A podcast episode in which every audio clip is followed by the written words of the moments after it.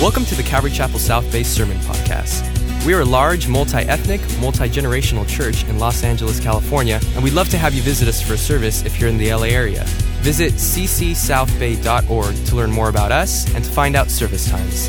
If you have any questions, shoot us an email at hello@ccsouthbay.org. Enjoy today's sermon, and we hope to see you at church soon.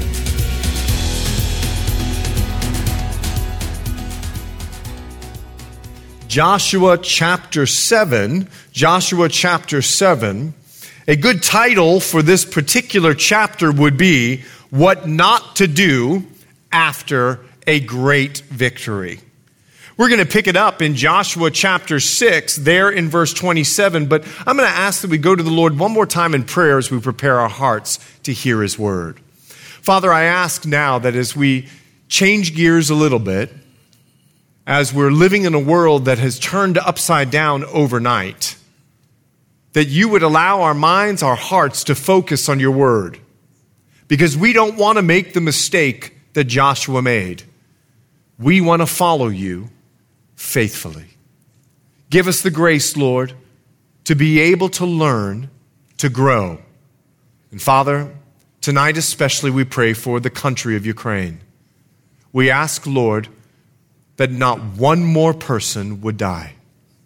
We pray, Lord, that you would awaken your church to realize the end is near. Come, Jesus, come. I pray, Father, that you would give us the grace and the passion as we see the birth pains increasing in this generation more than any generation I've seen, to share the gospel and to live a life that honors you. We pray for the nation of Russia. We ask, Lord, that you would intervene and you would stop this aggression. We know that you're able. We'll trust you for that. In Jesus' name, amen. In order to begin chapter 7, we've got to begin in chapter 6.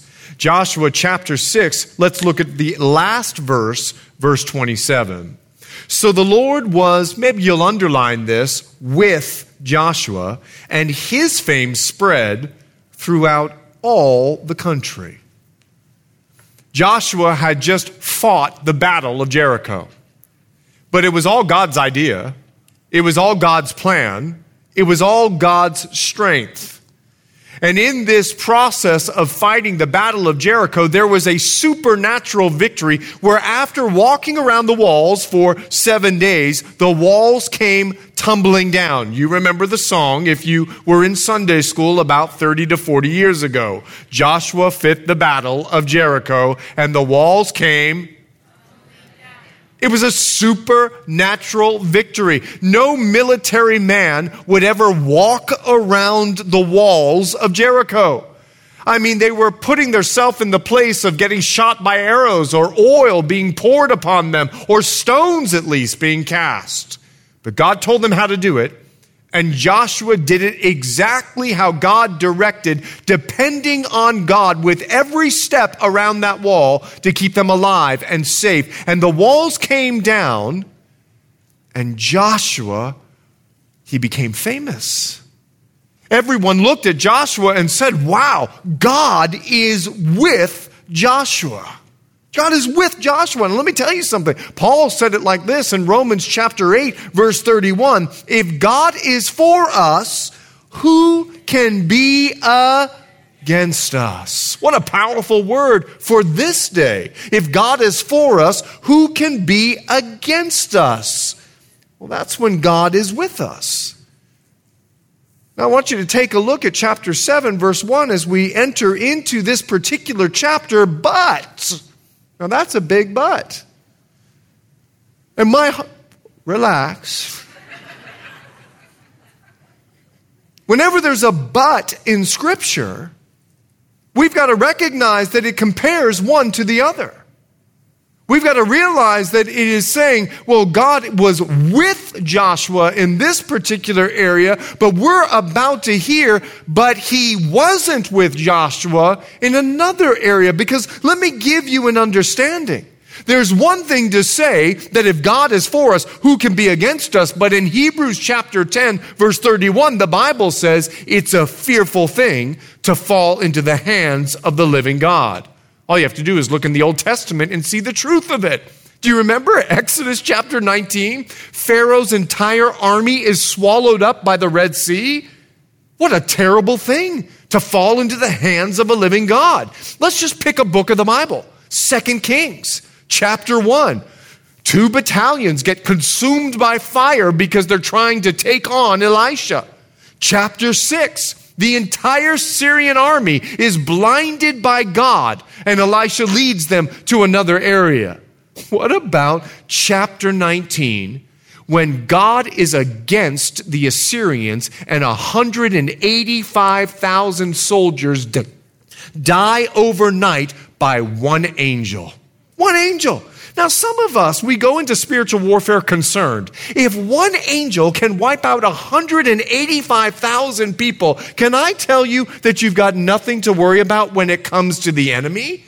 Because if God be for us, who can be against us? But it's a horrible, fearful thing to fall into the hands of the living God.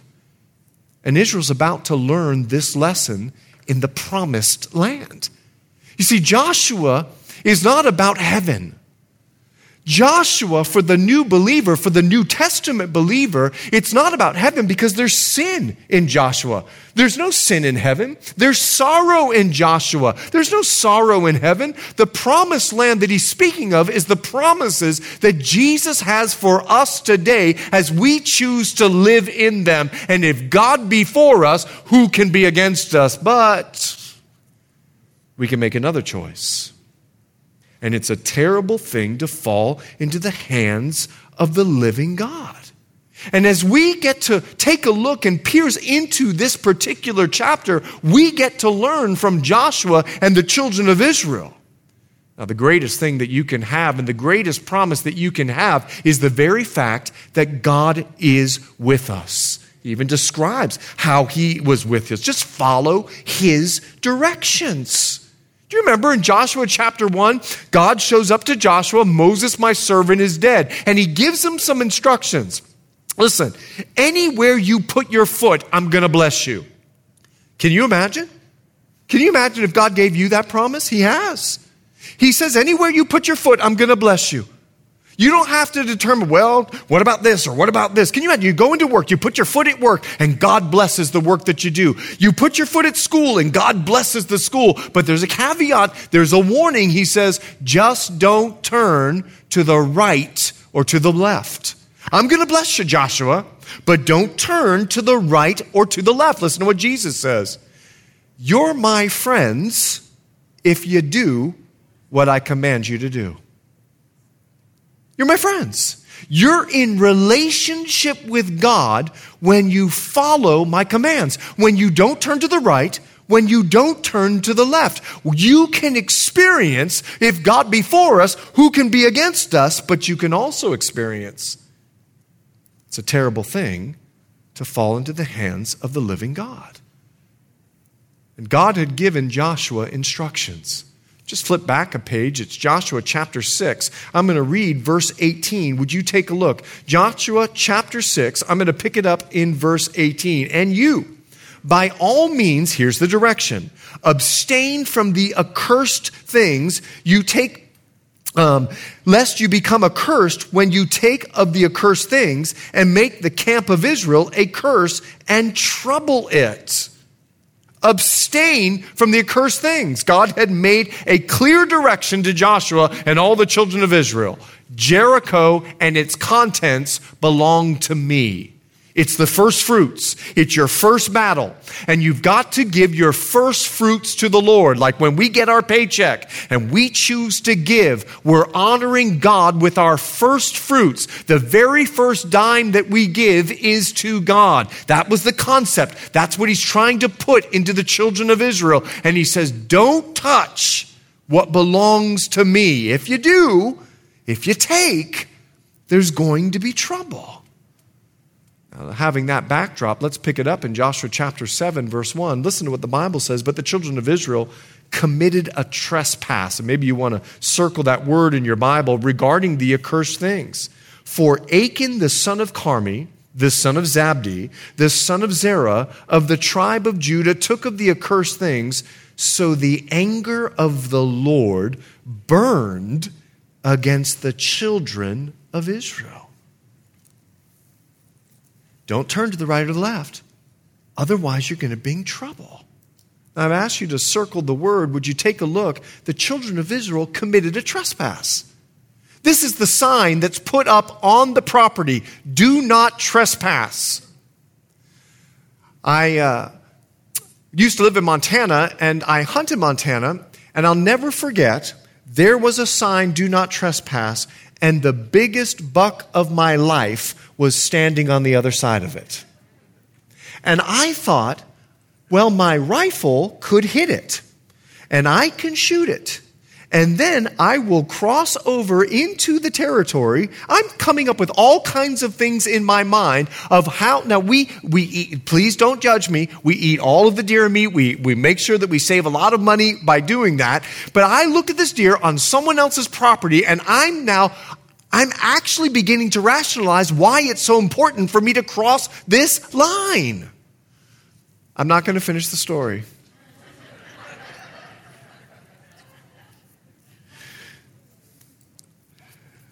Yeah, I'm not going to finish it. Let's just say I turned to the left. And then I turned to the right.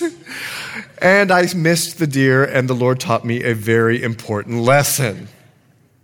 A trespass is when you know you're not supposed to do something, and you do it anyway.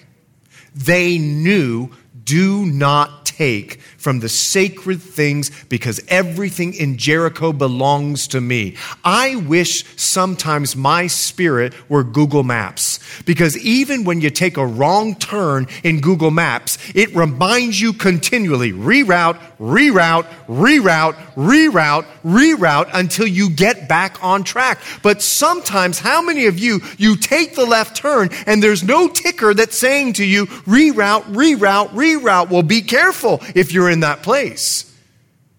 Because without conviction of the Holy Spirit, you may have quenched him. You may have taken so many wrong turns that now you've hardened your heart and you don't even hear the reroute of the Holy Spirit and him trying to get your attention. And there was one man, and his name was Achan. And his name, it means troubler. Now, why would you name your child Troubler? There's enough trouble with toddlers that you would name your child the Troubler. But his name was the Trouble. And Achan, he made the mistake of doing exactly what God told him not to do. And God says there's a trespass that has happened in Israel. Now take a look at the pronouns, though. I want you to see something. But the children of Israel committed a trespass. Achan, the son of Carmi, the son of Zabdi, the son of Zerah, of the tribe of Judah, took of the cursed things, so the anger of the Lord burned against the children of Israel. Well, wait a second. How is it that one man sinned, but God is mad at all, or God is angry at all of Israel? Because God knows what one man's sin can cause. Do you know false doctrine starts with one person believing a lie and communicating it? Do you know that more churches have been split because of one person's sin? I was a part of it at Calvary Chapel Fort Lauderdale.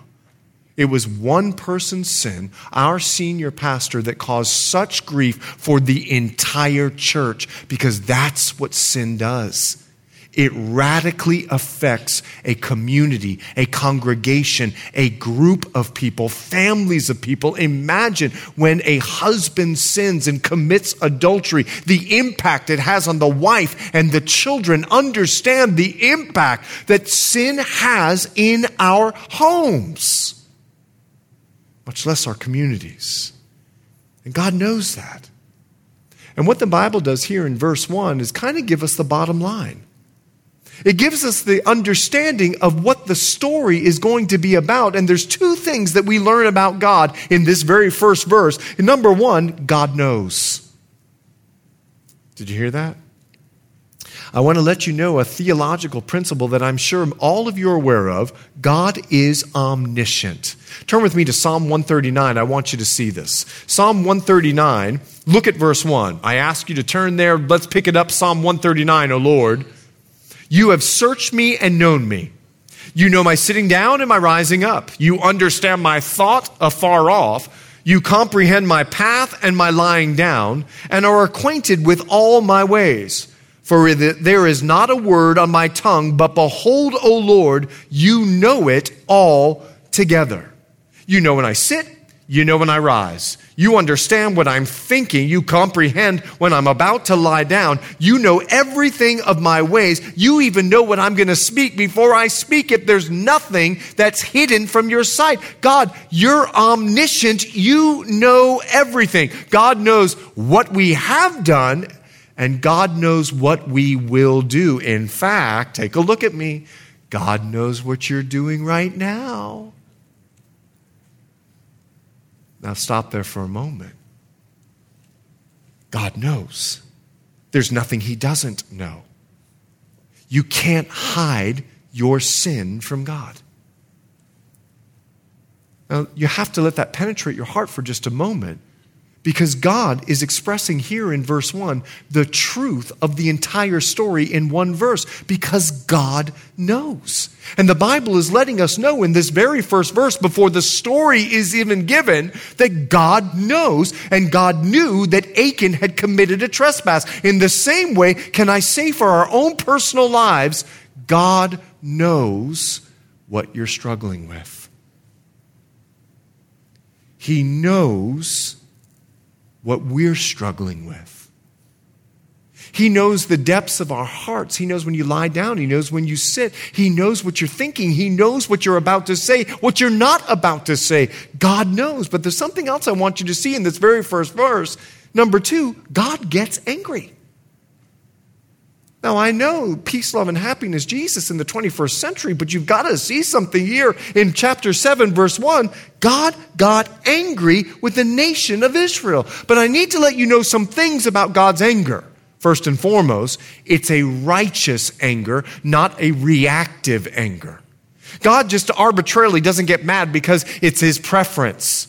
No, God is righteous, and everything that he gets mad about are things that oppose his righteousness. His anger is righteous. It's not reactive. It responds to opposition against him. In fact, the Bible says, be angry and don't sin. So there's an anger that God expresses that doesn't sin. Let me explain it in this way. When Othello and I were doing ministry in Liberia, my heart was angered that 5, 6, 7, 8-year-old kids were being used by warlords as little pawns in their little game called war. And I was furious that these kids were dying on the battlefield because they had no idea what they were fighting for. And I even got more mad when I met with a 7-year-old kid and he told me that he was fighting for $5 US and a pair of Levi jeans. Are you kidding me? You're sacrificing your life. And I was so mad about it, I did something. I went behind the lines and I started rescuing kid after kid after kid, and we rescued 1,500 child soldiers.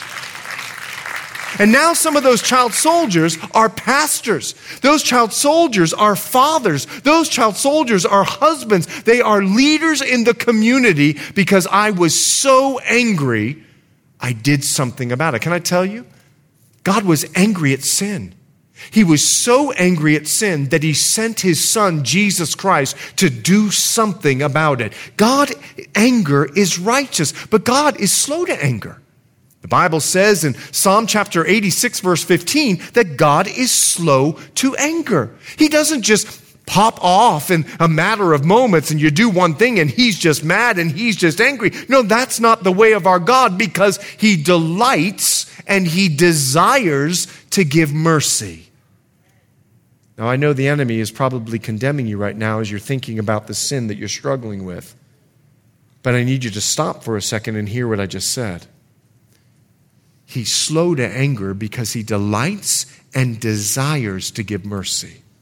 And what this story is about to do for us is reveal to us what made God angry. Let's pick it up in verse 2. Now Joshua sent men from Jericho to Ai, which is beside Bethaven on the east side of Bethel. So it's about 10 miles from Jericho. And Joshua spoke to them, saying, "Go up and spy out the country." So the men went up and spied out Ai. And they returned to Joshua and said to him, "Do not let all the people go up, but let about 2,000 or 3,000 men go up and attack Ai. Do not weary all the people there, for the people of Ai are few." So about 3,000 men went up there from the people, but they fled before the men of Ai. And the men of Ai struck down about 36 men, for they chased them from before the gate as far as Shabirim and struck them down on the descent. Therefore, the hearts of the people, speaking about the hearts of the people of Israel, the hearts of the people melted and became like water. This whole story starts out wrong. This whole story doesn't start any way like the story did at Jericho. Oh, look back if you would. Joshua chapter 6, verse 2. Just flip a page and take a look. Joshua chapter 6, let's pick it up there in verse 2. And the Lord said to Joshua. Now take a look at chapter 7, verse 2. Now Joshua sent men, and go a little further, and Joshua spoke to them.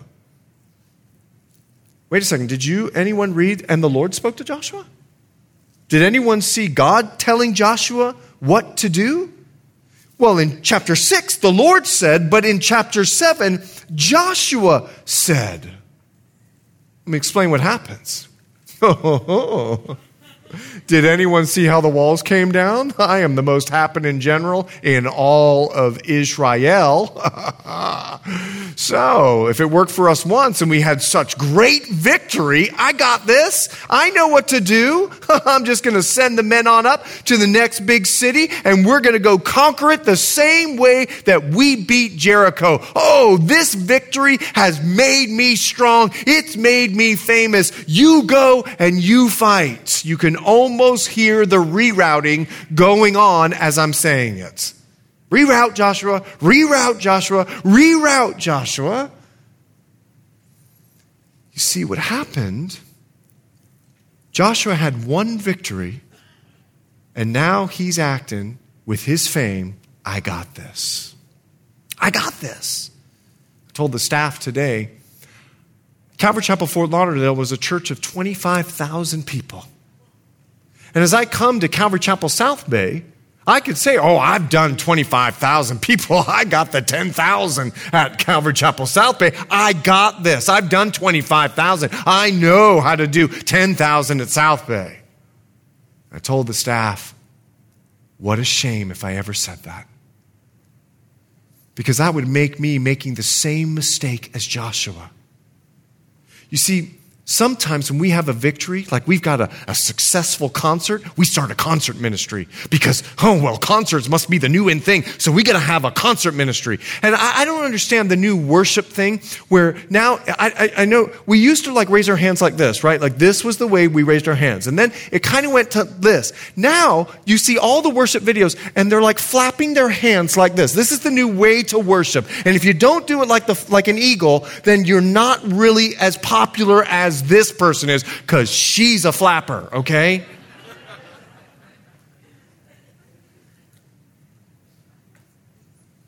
We tend to do this, don't we? We take a look at what's successful, and if it's successful, it must be for Calvary Chapel South Bay. But maybe it was just the way God wanted to work that time at Jericho. And Joshua, maybe you're building a tradition on a success that was just God's intention for that one particular area. We've got to be careful that we don't look at a past victory and forget God saying, I think I got that. Because the lesson of Jericho was not the walls coming down. The lesson of Jericho is that faith is the victory that overcomes the world. Now, let me tell you something about faith. Faith comes by hearing, and hearing of the Word of God. Faith comes by hearing, and hearing of the word of God. Joshua heard God give him direction, and God made Joshua dependent by walking around those walls. And the lesson that God was trying to get across to Joshua was, be directed by me and depend on me. But Joshua got a little prideful. And we know what pride does, don't we? Pride comes before the fall. And a haughty spirit before destruction. So if we walk around, I got this. I've been doing children's ministry for 30 years. Don't tell me how to do children's ministry. We do it like this. Jesus loves me, this I know, for the Bible tells me so. Yes, Jesus loves me. We've sang that song for 30 years and we're going to sing it again. And I don't know if you know the hand motions, okay? It's Jesus loves me, this I know, okay? And we do it just like this. For the Bible, okay, and actually it's Bible tells me so, okay? Little ones to him be strong. They are weak, but yeah. We did that 30 years ago. Kids would look at you now and go, what are you doing? But that's the way I did it 30 years ago, and that's the way I'm going to do it now. That's just how I do it. We don't use videos. Why not? Why not? Just because it worked 30 years ago, why wouldn't we change today? Why wouldn't we want to cast a different fishing net? Let me tell you something. My grandfather was a fisherman.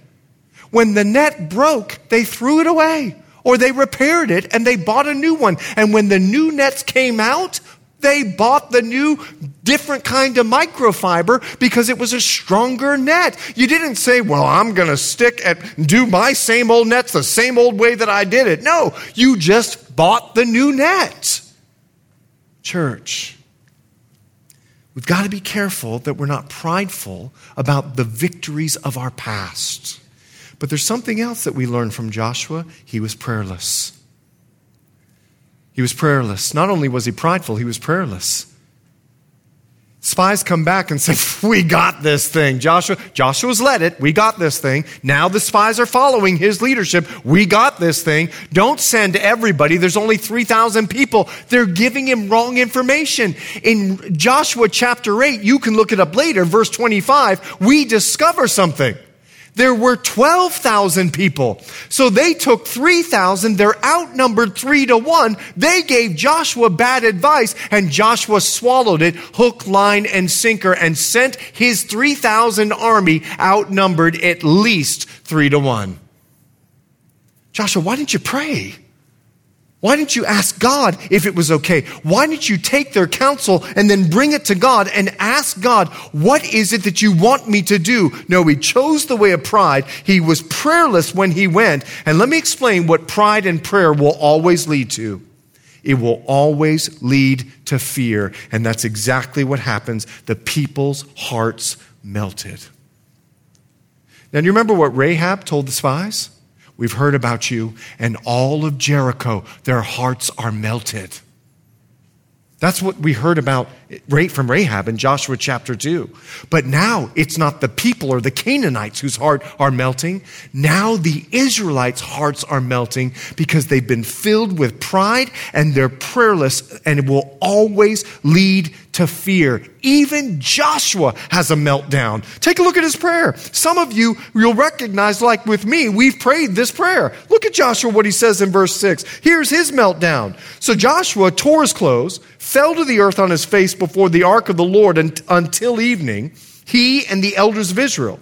And they put dust on their heads, and Joshua said, alas, Lord God, why have you brought this people over the Jordan at all, to deliver us into the hand of the Amorites, to destroy us? Oh, that we had been content and dwell on the other side of the Jordan.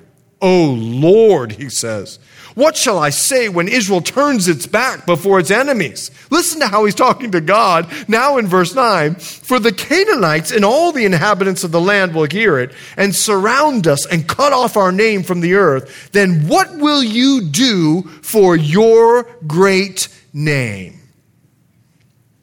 Do you hear a meltdown? I hear my toddler having a tantrum. It hasn't gone my way, and I don't like it. And Joshua asks three questions to God. But I need to let you know something about Jewish questions. They're actual statements. They're not questions. They're not expecting an answer. They're giving you information. And let me tell you what Joshua's first question is all about. I don't trust you. I wish we would have stayed on the other side instead of crossed that Jordan River. You told us to cross the other side. I wish we would have been content on the other side. I don't trust you, God. And what am I going to say? This is your fault. He blames him in the very second question. This is your fault, God. And then he says, we look like fools. What am I going to say? You made me look like a fool. And then in his third question, don't you know that your reputation depends on the children of Israel, God? Whoa, Joshua.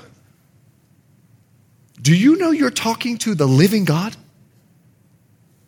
I've done this. I won't bore you with the whole story. But during the war, my wife and I were separated. I had to get into a canoe, a dugout log, and go 5 days on the ocean to get my wife. One night we were out in the middle of a storm. It's our third night on the ocean. I'm hungry, sunburnt, and beat, and a storm comes on the ocean, and I'm on a stick in the middle of the ocean. It's like a big stick being tossed to and fro. We're bailing water. We're waves and wind, and everything is coming into this boat. People are getting sick. I mean, it was just me, another guy, and 5 crew members, and we're on this canoe paddling, trying to get to my wife. I'm trying to rescue my wife. And I feel like everything, in fact, I feel like Jonah. I almost said at one point in the canoe ride, throw me over, I bet the storm will stop. Finally, I got so frustrated and felt like God wasn't listening to me. I went to the front of the canoe and I put my hands up to God and I said, God, I'm going to rescue my wife. If I die, this is going to make you look bad. I know this kind of prayer. See, Joshua doesn't know the whole story, so the very first thing he does is follow the second sin of the Bible, blame. God, it's your fault. Joshua, he's not omniscient. He doesn't know the rest of the story, but you've made me look like a fool. And what I love what Joshua does, 2 out of 3 questions, he says, Oh, Lord. Really? Really? Do you know what Lord means? Master. Do you know that servants never complain to a master? Oh, Lord. How many of us begin our prayers that way? Oh, Lord. Oh, Lord. You see, he's calling him master, but I believe Joshua is using it like mister. He's just a title. It's just what you call God. You just call him Lord. It doesn't mean anything. It's just, oh, Lord. It's just, oh, Lord, here I am today. Oh, Lord, here I am today. Now, I'm going to do whatever I want today, but oh, Lord, here I am. We're going to talk. Oh, Lord, I know that you want me to live like this, but I'm going to choose to live like this. And I wonder if it's a title in our own personal lives or it is a truth of Scripture. You see, Joshua doesn't trust God. Joshua doesn't, he's blaming God. Joshua, he says, you've made me look like a fool in walking by faith. This is not Joshua saying, oh, Lord, like you're my master. This is Joshua saying, oh, Lord, like you're my mister. This is just a title. And it's amazing to me how Joshua's dashed expectations make him turn on God like a light switch. I didn't get into the school I wanted. So, God, if I can't get into the school I wanted, I'm going to get drunk tonight, okay? Well, I didn't get the job I wanted. So you know what, God? I'm going to go gamble, okay? So if you won't give me money, then I'm going to go get it myself. Hey, God, you know what? I can't believe you didn't let me marry that woman. Now, I'm not speaking about the woman that you're currently married to. I'm talking about the woman before you got married, to the woman that you're married to. Every husband, look at your wife right now and say, you are the one for me. I need to get back out of that one, okay? And it's amazing to me how quickly we turn on God when it doesn't go our way. But it amazes me that when we are faithless, God will remain faithful. And he will use our failure to get us back on track. And there's one thing that Joshua is doing that I need to commend him for. At least he's praying. He's talking to God. He's pouring out his heart. At least he's talking to God. Do you know that God knows what you're thinking anyway? So when you say, oh Lord, but you're thinking, I can't believe you left me with this person. I mean, you know he knows that, what you're thinking? Now, I don't. Oh, when I see you out in the foyer, hey, pastor, great message. You walk out and tell you, I can't believe we had to listen to Chet again today. Great message, Pastor Chet. I don't know what you're thinking, but the Lord does. Some of you are wondering right now, is he ever going to stop? As far as I'm concerned, no. Now, you guys are laughing about that right now, but I know what's going on in your heart. No, I don't know what's going on in your heart, but God does. He does. He knows. He knows. And here is Joshua, at least he's pouring out his heart, because what he's doing is he's fighting fear with faith. Listen to what the Bible says in Philippians chapter 4. You can write it down in your notes. Philippians chapter 4, verse 6. Don't be anxious for anything. Don't be fearful about anything. But with everything, with prayer and supplication, present your request to God, and the peace of God, which surpasses understanding, will fill your heart and mind in Christ Jesus. He's fighting fear with faith. He's going to God in prayer, and I want you to see how God answers. Take a look at verse 10. So the Lord said to Joshua, get up. Whoa. Why do you lie thus on your face? Why are you behaving like this, Joshua? That's what he says to him.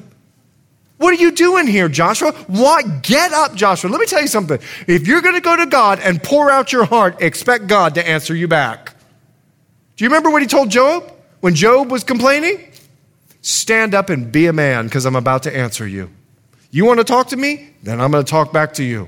Do you remember Martha? Jesus? She's praying. She is praying. She's talking to Jesus. Jesus, have you seen my sister? Luke chapter 10, she is not doing a blessed thing to help me. And what did Jesus do? Oh, Martha, I am so sorry about that. Mary, get up right now and do what your sister is asking you to do. Because you know Jesus is always directed by whatever we say. He said, Martha, Martha, sweet sister, you are busy about everything, but Mary has chosen the better. And you'd be better for it if you'd be sitting down here and you wouldn't have this bad attitude. Now, I've added the Chet Low version to the whole thing. So be careful when you're pouring out your heart to God and God speaks back to him and says, get up. Now, take a look what he says in verse 11. Israel has sinned. He knows. They transgressed my covenant, which I commanded them, for they have even taken some of the accursed things and have both stolen and deceived. And they have also put it among their own stuff. I told you God knows. Therefore, the children of Israel could not stand before their enemies, but turned their backs before their enemies, because they have become doomed to destruction. Neither will I be with you anymore unless you destroy the accursed things from among you. Get up, sanctify the people, and say, sanctify yourselves for tomorrow, because thus says the Lord God of Israel, there is an accursed thing in your midst, O Israel. You cannot stand before your enemies until you take away the accursed thing from among you. In the morning, therefore, you shall be brought according to your tribes. And it shall be that the tribe which the Lord takes shall according to families. And the family which the Lord takes shall come by households. And the household which the Lord takes shall come man by man. Then it shall be he that is taken with the accursed thing shall be burned with fire, he and all that he has, because he has transgressed the covenant of the Lord and because he's done a disgraceful thing in Israel. He was praying, and God spoke to him. And the amazing thing is, he was praying, like the verse says, until evening. God let him sit there. God let him remain in that prayer. And let me tell you why.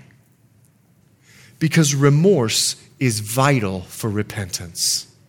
In James chapter 4, he says, lament, mourn, weep, wail, turn your joy to mourning. He says there is an important part of remorse in regards to repentance, and sometimes our hearts are so hard it takes time to get there.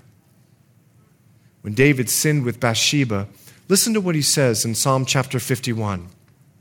Psalm chapter 51 verse 8 says, make me hear joy and gladness, that the bones you have broken may rejoice. It takes 6 to 8 weeks for a bone to mend. Time. And David knows that because he sat on his sin of adultery and murder for a long time. But there's a reason why the God of mercy allows time to settle. We see it in chapter 51 of the same Psalm, verse 17. The sacrifices of God are a broken spirit, a broken and a contrite heart. These, O God, you will not despise. God allows time so that we get to a place of brokenness before him. It's a fearful thing to fall into his hands. The amazing thing to me about God is God allowed the mistake to happen. Do you know that God allows you to make mistakes? You've got a free will. You get to choose whether or not you will be, if God be for us, who can be against us, or you fall into the hands of a living God. You get to choose which route you get to go. You get to learn the lesson from Joshua and Achan. It's your decision, but do you know God will let you turn to the left? God will let you turn to the right. He will allow you to do it. And what he will do, he will discipline you because of your disobedience. And I'll tell you why. He uses your disobedience as an opportunity to train you, just like a good parent. Whenever my kids would make a mistake, it was an opportunity to discipline them because God was reminding me, you missed this part. So I'm exposing it so that you can deal with it. God's the same way. He loves his kids, and a father disciplines the son he loves. And the whole point of Hebrews chapter 12 is so that we can be trained to be holy and righteous. So he takes our disobedience, uses it as an opportunity to train us to be holy and righteous. Now let's pick it up, if you would, with me in Joshua chapter 7, verse 16. So Joshua rose early in the morning and brought Israel by their tribes. The whole night has passed. The rumor has gone out. Joshua is meeting with the children of Israel, and God's going to expose the person. How do you think Achan was feeling through the night? I guarantee his stomach was aching. I guarantee it. I guarantee his spirit was aching through the night. And Joshua rose early. God's allowing time. Take a look how much time. So Joshua rose early in the morning and brought Israel by their tribes, and the tribe of Judah was taken. He brought the clan of Judah, and he took the family of Zerahites, and he brought the family of the Zerahites man by man, and Zabdi was taken. Then he brought his household man by man, and Achan the son of Carmi, the son of Zabdi, the son of Zerah of the tribe of Judah was taken. Stop there if you would for just a moment. God is a long-suffering God.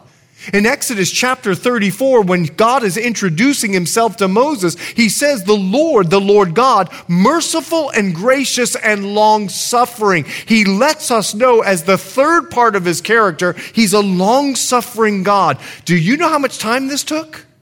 Imagine if they followed the order of the book of Numbers. First, Reuben had to come forward. They cast the lots. Okay, Reuben, it's not you. The next tribe that would come forward was Simeon. Cast the lot. Simeon, it's not you. The next tribe would be Gad, and they come forward. Gad, it's not you. Following the book of Numbers, the very next tribe would be Judah, and cast the lots. Oh, Judah, it's you. If I'm Achan, Boom, boom, boom. You would think that Achan would say something at this point. Do you know how many fighting men were in the tribe of Judah? Number tells us 74,600 fighting men. Imagine going person by person. It's not you. It's not you. Oh, it's this family. Oh, great. Boom, boom, boom. And now it's this clan. Oh, and now it's this dad. And now it's, you would think that Achan would shout out, it's me. And how many of us, the Spirit of God has been convicting of us of our sin. Reroute, reroute, reroute, and we're still in it. We're still in it. We haven't forsaken it. And Achan, maybe he was thinking, well, God will have mercy on me. He's not going to expose me. I mean, he loves me so much. Well, don't confuse the long suffering of God for a lackadaisical approach of sin. Don't confuse the long-suffering of God. Jesus, when he said you're dealing with sin, plucked your eye out, cut your arm off, radically amputated. As soon as the Spirit of God convicts you, you've got to deal with it. And take a look what Joshua does. Verse 19, he says to Achan, my son, I beg you, give glory to the Lord God of Israel. Make confession to him and tell me now what you have done. Do not hide it from me. He's firm, but he's gentle. And he says, make confession. Now, I've underlined that in my Bible. Let me explain what he's saying. This word means praise or thanksgiving. And what he's saying is, I want you to praise God right now by showing the entire community that God is right and you are wrong. Make the confession. And something unfortunate happens. Would you take a look as the Bible gives us a glimpse of what's going on in Achan's heart?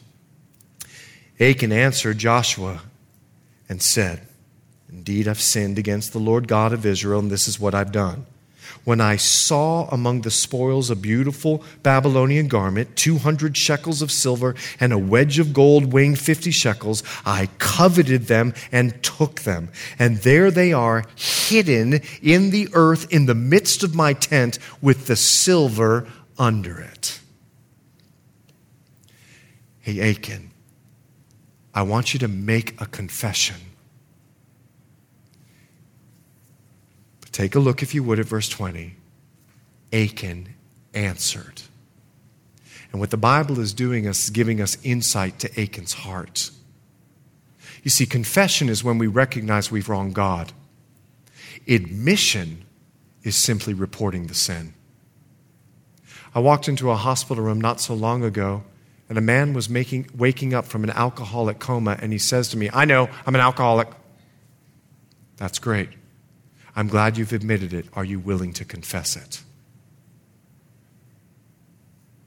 It's one thing to say, I know this sin. Now, what I want you to do right now is think about the sin that you're struggling with.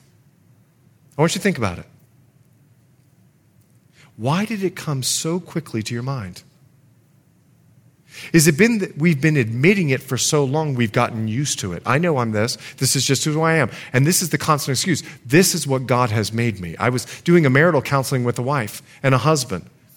And the wife was loud and obnoxious. Literally, I mean, loud and obnoxious.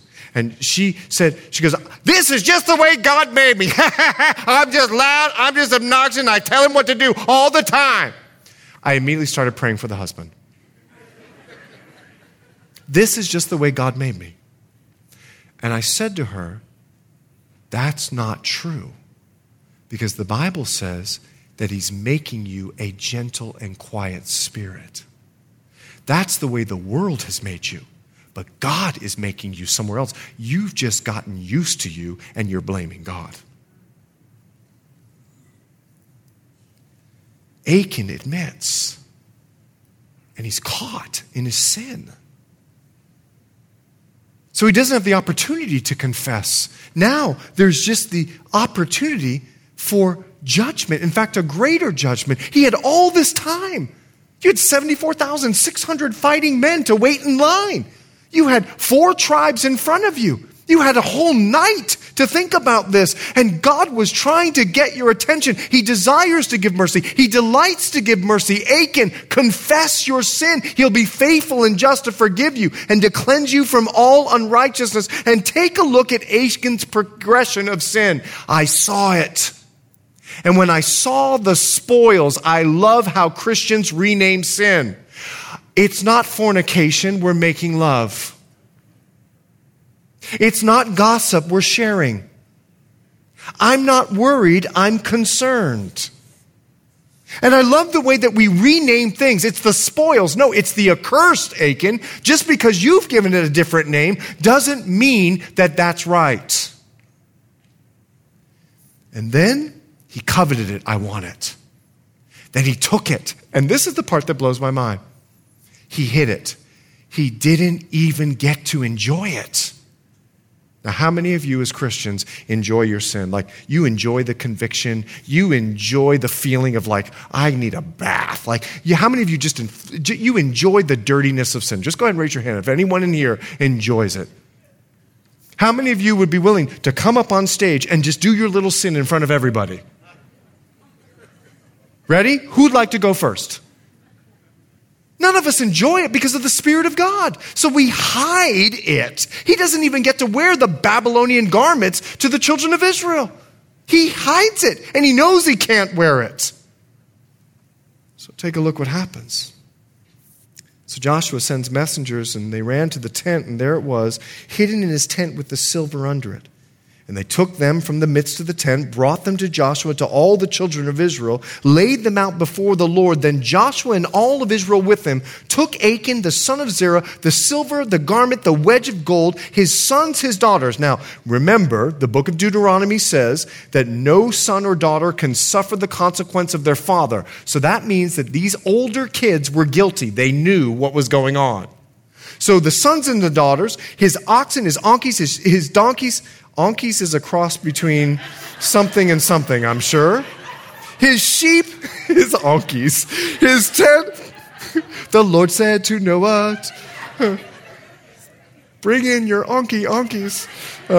And all that he had, and they brought them to the valley of Achor. And Joshua said, why have you troubled us? The Lord will trouble you this day. So all Israel stoned him with stones. They burned him with them with fire after they stoned them with stones. Then they raised over him a great heap of stones, still there to this day. So the Lord turned from the fierceness of his anger. Therefore, the name of that place has been called the Valley of Achor to this day. Did you hear that? They stoned him. Because there is a consequence to your sin. The Bible says the wages of sin. There's always a cost to sin. Then they burned him. They completely eradicated any trace of the sin in the camp. Pluck it out, cut it off, Jesus says. And then they raised a memorial over them. Because God wants us to remember. He wants us to remember his word when temptation comes. So what do we learn from Joshua's life? I want you to see 5 things on the screen. Take a look. Number 1. 5 things on the screen that we're going to take out of this chapter to understand. The first is this.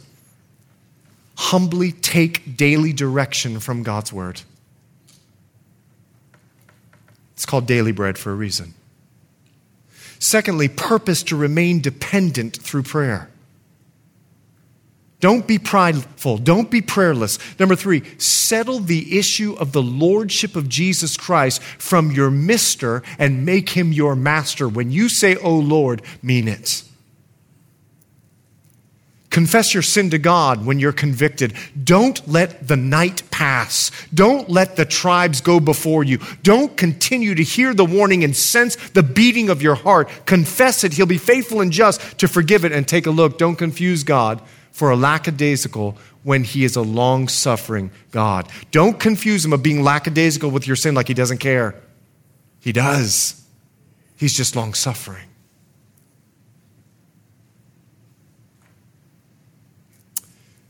Father, I come before you, and our hearts are heavy. Not simply because of what's happening in our world, because we see the impact of sin. Would you grant us the grace to deal with sin in our life?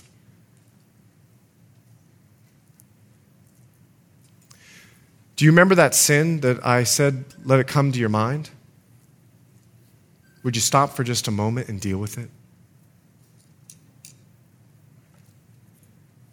Maybe it's anger. Maybe it's gossip. Maybe it's outbursts of wrath or jealousy or covetry. Maybe it's pornography. Maybe it's a marriage that's broken and you know how to fix it. It's called humility. Confess it to the Lord. In Jesus' name, amen. Achan was stoned in the valley of Achor. Achor is another word for trouble. The amazing thing about the valley of Achor is that God redeems it. Listen to this. I'll read it for you. It's Hosea chapter 2, verse 5. For their mother has played the harlot. She who conceived them has behaved shamefully. Hosea chapter 2, verse 6. And I will turn the valley of Achor into a door of hope. This is the wrong verse. Sorry about that. I'll turn the valley of Achor into the door of hope. Isaiah 65:10, Sharon shall be a fold of flocks, and the valley of Achor a place for herds to lie down, for my people who have sought me. Here's what God does. He takes the valley of Achor, the trouble of your sin, and he turns it into a door of hope at confession. Deal with your sin. Because I can't bring peace to the world, only God can. And God will bring peace to you no matter what's going on in the world if you deal with your sin tonight. Thanks for listening, and we hope you were encouraged by today's message. If you have any questions or just want to check us out, make sure to visit us at ccsouthbay.org. God bless you guys, and we'll see you next week.